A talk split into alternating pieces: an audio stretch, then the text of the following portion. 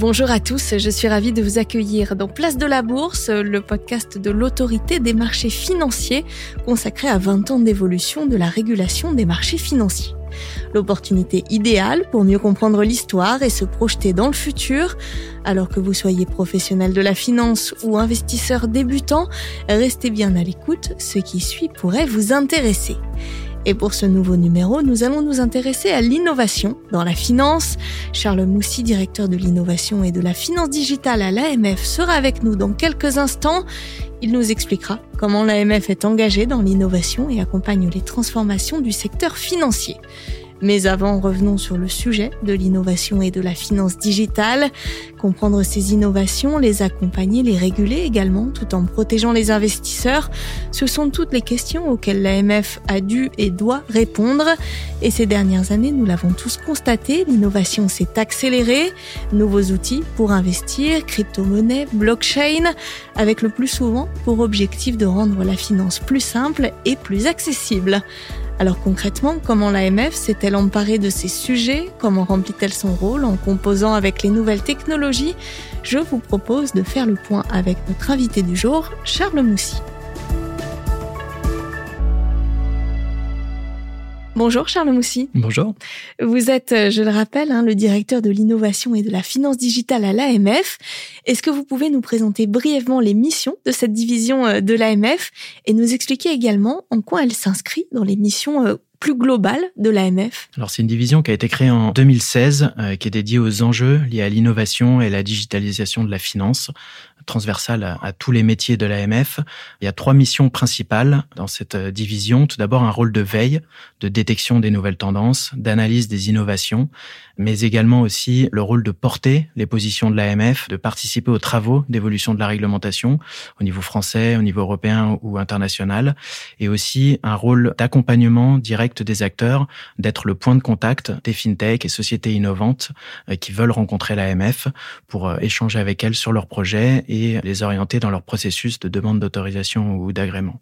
Ça s'inscrit directement dans les orientations stratégiques de l'AMF. L'AMF euh, souhaite être une autorité ouverte à l'innovation. C'était euh, déjà inscrit dans le précédent plan stratégique qui avait été euh, rédigé en 2018 et ça a été réitéré dans le plan 2023 Impact 2027. On en a beaucoup parlé hein, tout au long des épisodes de Place de la Bourse. L'une des principales missions de l'AMF, c'est la protection des investisseurs. Dans un monde euh, en constante évolution où les nouveautés sont permanentes mais aussi accessibles très facilement, est-ce qu'il n'y a pas hum, un risque supplémentaire pour les épargnants? Par nature, toute innovation, de toute façon, soulève des questions. Il y a des risques, mais il y a aussi des opportunités. Le principe qui dirige nos missions à l'AMF, c'est celui de l'équilibre. L'équilibre entre la promotion de l'innovation et la protection des investisseurs.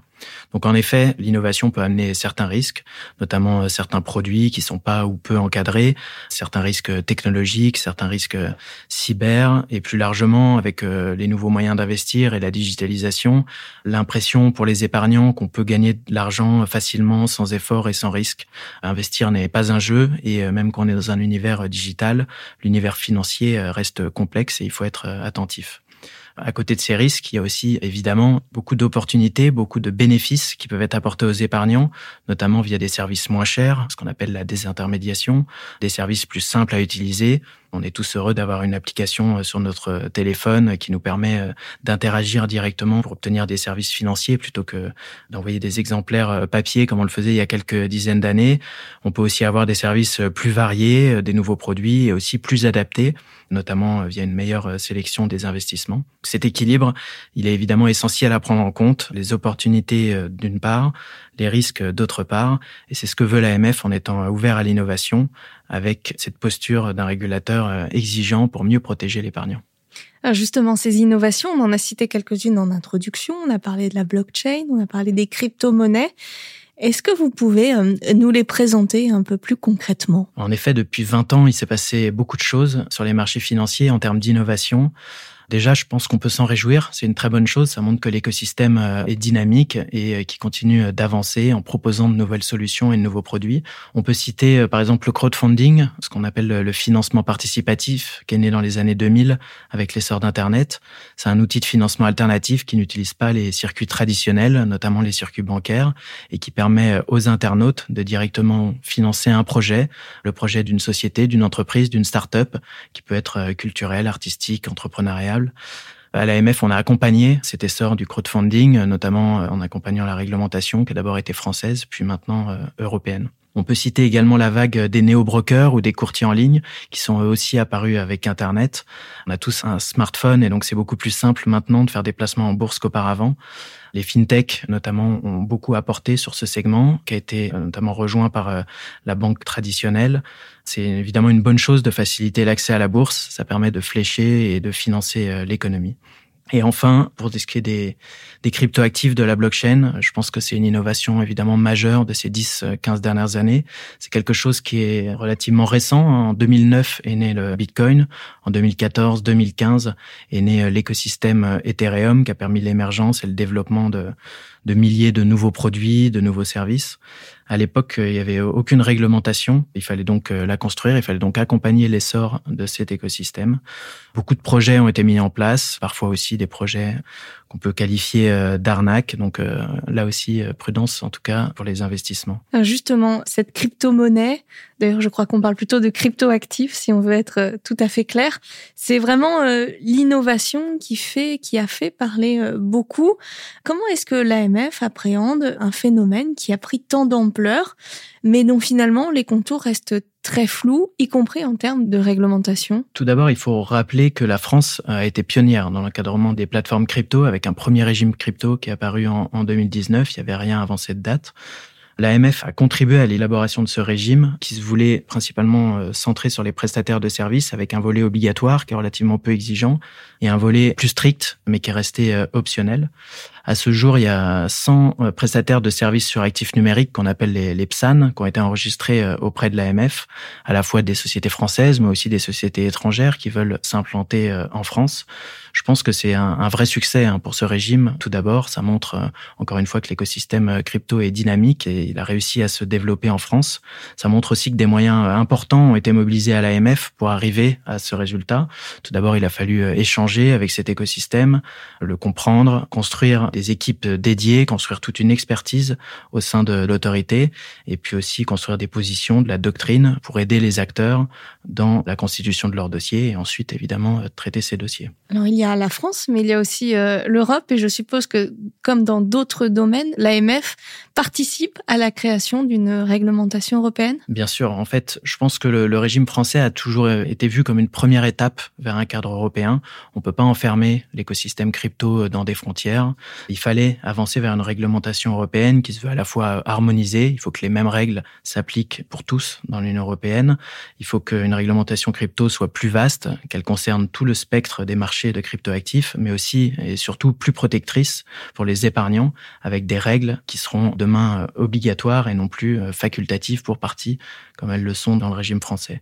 Ce règlement, c'est le règlement MICA, le règlement pour les marchés de cryptoactifs. Et là aussi, il prend en compte une position euh, équilibrée. Évidemment, il, tient compte des spécificités technologiques de la blockchain et du secteur des cryptoactifs, mais aussi il apporte des règles qui se rapprochent de l'écosystème financier traditionnel, des règles plus protectrices pour les consommateurs et plus sécurisantes pour les acteurs. L'objectif de MICA, c'est évidemment de sécuriser l'écosystème, de lui permettre de croître dans un climat de confiance. Il s'agit évidemment pas de le tuer. Et l'AMF accompagnera ces acteurs et accompagne d'ores et déjà ces acteurs dans cette phase de transition. Quelles sont, euh, selon vous, les technologies et les innovations à surveiller dans les années à venir? Il y en a évidemment beaucoup, euh, mais si on doit en citer euh, quelques-unes, on peut citer la finance décentralisée. La finance décentralisée, c'est une part de l'écosystème des cryptoactifs et c'est un écosystème assez inédit, complexe, de protocoles informatiques qui agissent automatiquement entre eux et de manière décentralisée. Pour un régulateur, l'important, c'est de comprendre comment ils fonctionnent, identifier quels sont les risques, quelles sont ces opportunités et travailler de façon à pouvoir créer un, un encadrement et des règles qui puissent être adaptées à cet écosystème. Mais aussi au-delà des cryptoactifs, la blockchain apporte aussi beaucoup d'innovation et en particulier dans la sphère financière traditionnelle, la blockchain, ça peut aussi amener une simplification dans le fonctionnement des marchés financiers, notamment dans la façon dont sont effectuées les transactions ou dans l'inscription en compte, par exemple, des actions ou des obligations. C'est ce qu'on appelle la tokenisation des actifs financiers. Et l'AMF a travaillé et continue à travailler à accompagner les acteurs qui souhaitent euh, évoluer dans cette voie et notamment via un nouveau régime test innovant qui a été mis en place au début de l'année 2023. Et puis il y a évidemment euh, le sujet de l'intelligence artificielle hein, qui euh, rebat les cartes dans beaucoup de domaines.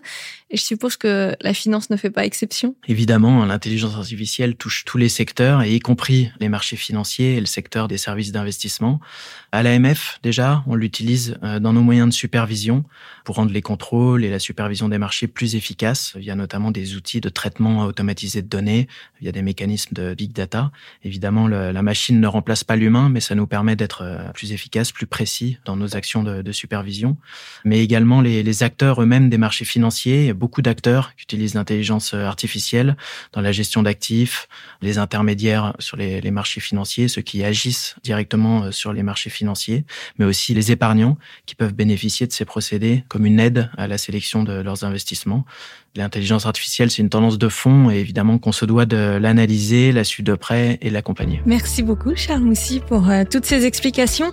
On en sait un peu plus hein, maintenant sur l'innovation et la finance digitale. On se retrouve très vite pour un nouveau rendez-vous, place de la bourse.